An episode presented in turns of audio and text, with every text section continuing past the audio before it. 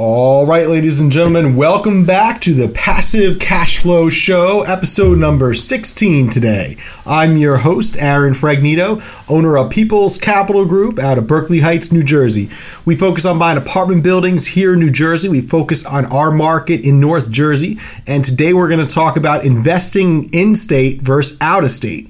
I'm going to talk about the benefits of why we invest locally here, why we don't go out of state, where a lot of syndicators preach going out of state and working with other, other management companies and other investors preach, you know, going out of state to get better deals. We're going to talk about the benefits of staying in state, staying close to your home, why I don't go out of state, why I don't go chasing other markets. And um, listen, there's not one right or wrong answer. It's just our investment strategy, and that's what we're going to talk about today. By the way, if you want to learn how you can get invested passively in some New Jersey apartment buildings, you can live anywhere in the country, but you can invest in this New Jersey market and play off that New York City market here in New Jersey uh, by going to People peoplescapitalgroup.com and putting your information in. And if you qualify, you can invest passively in a New Jersey apartment building with us here at People's Capital Group. And that's a great way to earn passive income and tax benefits, which all my other videos talk about. So we're going to break into it today. Why do we invest in state? This is about investing in state versus out of state. Okay, so a lot of gurus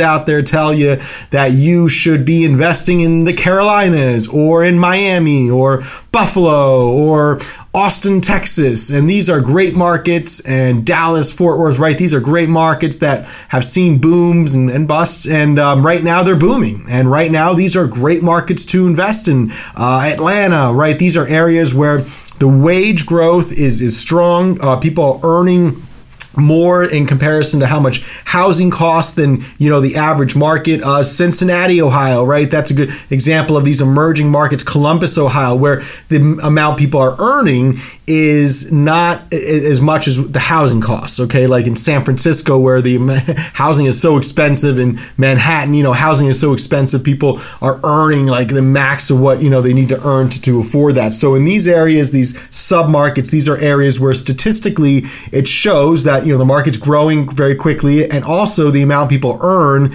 is hasn't caught up yet to housing costs, uh, ideally. So, or, uh, or really vice versa, housing costs haven't caught up to where people earn. Okay, so in these markets, the argument from gurus is, well, listen, housing has room to grow. The cost of housing, you know, hasn't caught up to a third of the person's income in this area, so the cost of housing will grow and catch up to being around a third of the income of those individuals. Once the house, the cost of housing is around a third of the individual income or, or the medium income of that area, then the idea is okay, housing costs have grown to where they kind of max out at, which is around a third or so of income in that area. So, you know, these gurus use these statistics to say, well, these areas have room to grow in housing costs and rent costs, okay, because rent is low in comparison to what people earn in this area. Now, I get that, and there's lots of other statistics you can use to analyze markets, and there are lots of gurus out there that you can pay lots of money to listen to them and go to their boot camps, and they can tell you all about all the benefits of getting into these emerging markets. And you know dozens of statistics on why these markets are set to boom. And they're probably right. You know a lot of these markets are set to do quite well. And i know a lot of people that go into these emerging markets and they do well with them. I've seen uh, other guys i know go into kentucky and louisiana they've done well with those markets and more power to them um, however, I, I, must give you words of uh, wisdom here and some, and, and some warning that if you're starting as an investor, as I see a lot of people do, and they go out to these guru courses or whatever, and these gurus tell them, hey, go buy something in the Carolinas because, you know, the cost of housing there and the rent, and it makes more sense financially and ROI and bada bing, bada boom. And, you know, and they're right. You know, you could probably get more real estate in some cities and get higher rent. And because of that, you know, this, the numbers look better on paper, and that's great. But the truth is, if you're getting started in real estate, you should not be investing more than an hour from where you live. Okay? That's it. You need to be near your markets. You need to be near your real estate. I hired a management company one time and they met tenants of the property. They would meet a tenant at the property in the morning. They collect the first month's rent, security deposit, and they'd lease out the unit to that tenant. They'd sign a lease and give them the keys, and they'd um, send them on their way and say, "You can come back, you know, or in a couple days or whatever. You can move in in a few days. We'll give you the keys." Then, right? And then they would meet a tenant at the, at the same unit lease out the same unit to another person two hours later, collect the rent, security deposit, and do the same thing to someone else two hours later. They do it to three or four people in a day, collect the rent, security deposit for the same unit, and ran off with the money. Okay, that was a second management company I hired. I lived 90 minutes from the property, so we caught onto it pretty quickly and took them to court and won. But you know, they're not honest about it. They sent us falsified statements, everything like that. We had to be on the scene to know what was going on. We had to have boots on the ground. We had to be able to drive by our property. And even being 90 minutes away was quite a challenge. And one of the reasons the management company got away with that is because we were 90 minutes away. If we were 20 minutes away, we would have been even more on top of them. So the other thing is, we also hired a very uh, professional, large management company that was uh, is nationwide and very reputable, and they completely overpromised and underdelivered. So what we figured out from this is that to really manage the properties yourself, to, uh, to really do a good job, and to have it your baby taken care of the way you want your baby taken care of, uh, then you need to do it yourself or develop your own management company. Now, it doesn't make sense to develop your own management company if you only have 10 doors or something like that or 10 units and you really need about 50 units for it to make any type of close to financial sense to have your own management company. We have about 75 units right now and our management company still runs at a loss. It's a loss leader for us. It allows us to control our assets and make better cash flow from our assets and it does charge a small management fee to our properties but it's a discounted management fee so our investors get better returns and because of that the management company not make a profit. Unfortunately runs at a loss. So because of that, you know, management of real estate is very difficult. You really need a, a, little over 200 units or so to have a profitable management company here. And we'll get there one day, but the management company allows us to own the assets, control the assets, manage the assets ourselves. So by owning our own management company and managing our own real estate in house, it gives us a whole nother level of control over the assets so that we don't have to rely on third party management companies to hopefully do their job right. You know, we hired one big reputable company. They, they completely overpromised. They kept our buildings at 75% occupancy. And while they promised us over 95% occupancy and, you know, so they're way off and we were just bleeding money, and then we fired them and hired a small company hoping for different results and ended up getting robbed, you know, from that story I just told. So you really need to, if you're going to work with a management company, be on top of them every single day. And again, they can lie to you. They can send you falsified statements. They could tell you one thing and do another.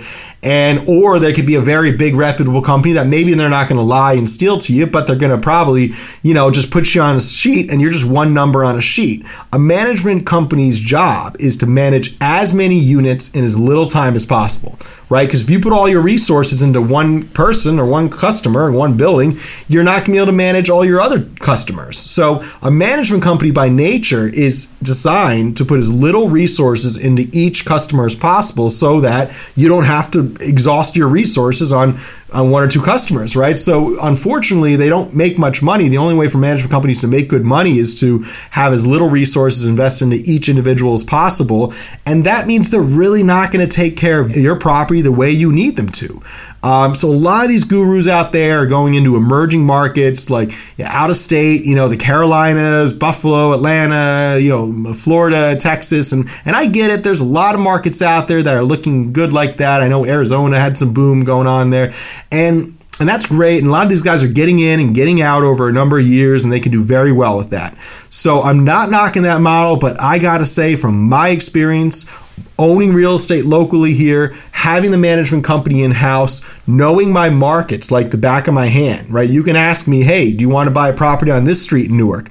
I'll say, no, I know that street. I'm not going to invest there. You say, do you want to buy a property on this street in Newark? I'll say, I'll give you a $10,000 deposit today, non refundable. Yes, I want it.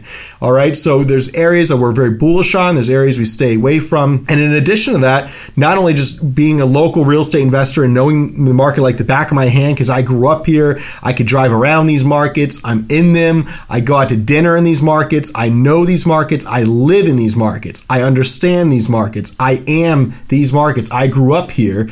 Uh, so in addition to that, I know these ordinances. I know how rent control works in Paterson as opposed to Passaic. I know in Paterson, if you put in a Section 8 tenant, uh, remove a cash paying tenant, you can put the rent at whatever number you can get at that point. I know in Passaic, rent control doesn't apply to tenants that moved in, you know, before 2013. You know, there's tons of little rules and regulations. You have to know these rules. I know in Newark, you know, who to have to inspect your property to get it passed. And I know in East Orange who to not have inspect your property to get it passed, you know, and, and so you have to know who to deal with these inspectors, these politicians, the rules and regulations, rent control, taxes, uh, local ordinances are so important to know your market. So by investing in local markets, Seth and I know very, very well, not only do we know them like the back of our hand, but we know the rules and regulations and the local ordinances in these markets, which change town by town.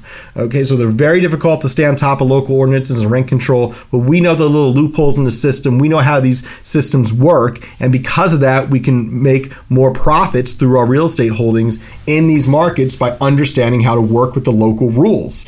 Um, also, local contractors, okay, um, permits, things like that, knowing all those rules and regulations. We have a lot of local boots on the ground. We have great contractors, great guys to help us with cleaning, you know, plumbers, electricians, handyman, everyone down the spectrum, um, you know, landscaping, snow removal, all that good stuff. So we have all our good contractors there. We have all our good people in place. So when things go wrong, we can quickly and effectively get them fixed um, for a good price and not get soaked. You know, I own a couple properties in Vermont because I like to go skiing and I'm a real estate investor, so I figured I'll buy a couple properties in Vermont. And it's fun. My wife leases them on Airbnb, and I, we have a little business together. And, you know, I, I make a couple thousand bucks a month or a year on them, and I get to go enjoy skiing there with my family whenever I want for free. I love to ski. I used to be a ski instructor actually in Colorado before I started this real estate syndication business 10 years ago. Cool little story there. So I actually am a great skier. I love to ski. I was a ski instructor at Steamboat Springs, Colorado. I had Olympic level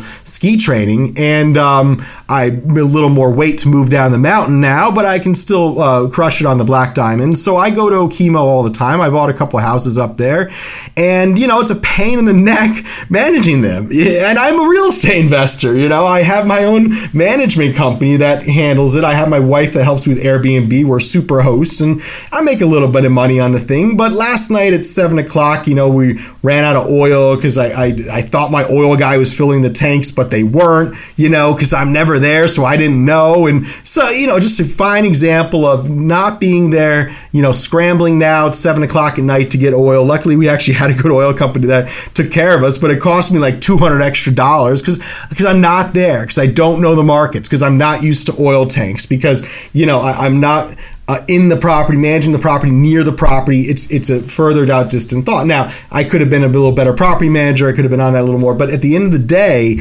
um, you know, by being in your local to your properties, being able to check up on your properties, go to your properties, make sure your oil guy's showing up to put the oil in the tank, right? Just a little little tidbit there, and uh, can make a huge difference. So by knowing your local markets, by uh, knowing them like the back of your hand, having those resources, knowing your local ordinances, it gives you such a competitive advantage to really crush it in your market. Now, I don't buy anywhere in North Jersey. I buy in specific markets and specific blocks for specific reasons. I buy near the Class A development. I buy near the cranes in the air. I'm not the cranes in the air. I buy around the cranes in the air. I buy in those areas because there's a ton of uh, gentrification coming in the area, a ton of improvement in home values, and lots of changes happening in North Jersey cities right now as home values improve and cities improve. So, right now, we're seeing seeing a lot of changes in North Jersey, and because of that, we're, we're taking advantage of these increased real estate values by buying low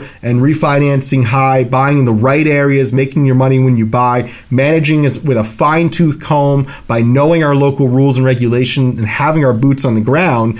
And all these powers combined allow us to make better cash flow for our investors so that they can invest passively in an apartment building in New Jersey, earn passive cash flow checks every quarter, get passive cash to, uh, tax depreciation at the end of the year, and then get a big lump sum upon the refinance every three to four years. So it's so important we know what we're doing if we're working with other people's money in these markets. I don't take other people's money and go out of state and hope a management company does their job right. That's not our model. There are people that do that, and there are people that do that well. And there's people that also don't do that well. So, um, you know, you have to pick and choose who you're going to invest with. If you want to learn more about investing with New Jersey real estate and getting involved in a North Jersey apartment building, go to peoplescapitalgroup.com, put your information in. We'll get in touch with you about an upcoming investment opportunity here if you qualify. Again, go to peoplescapitalgroup.com to qualify for an upcoming investment opportunity in North Jersey.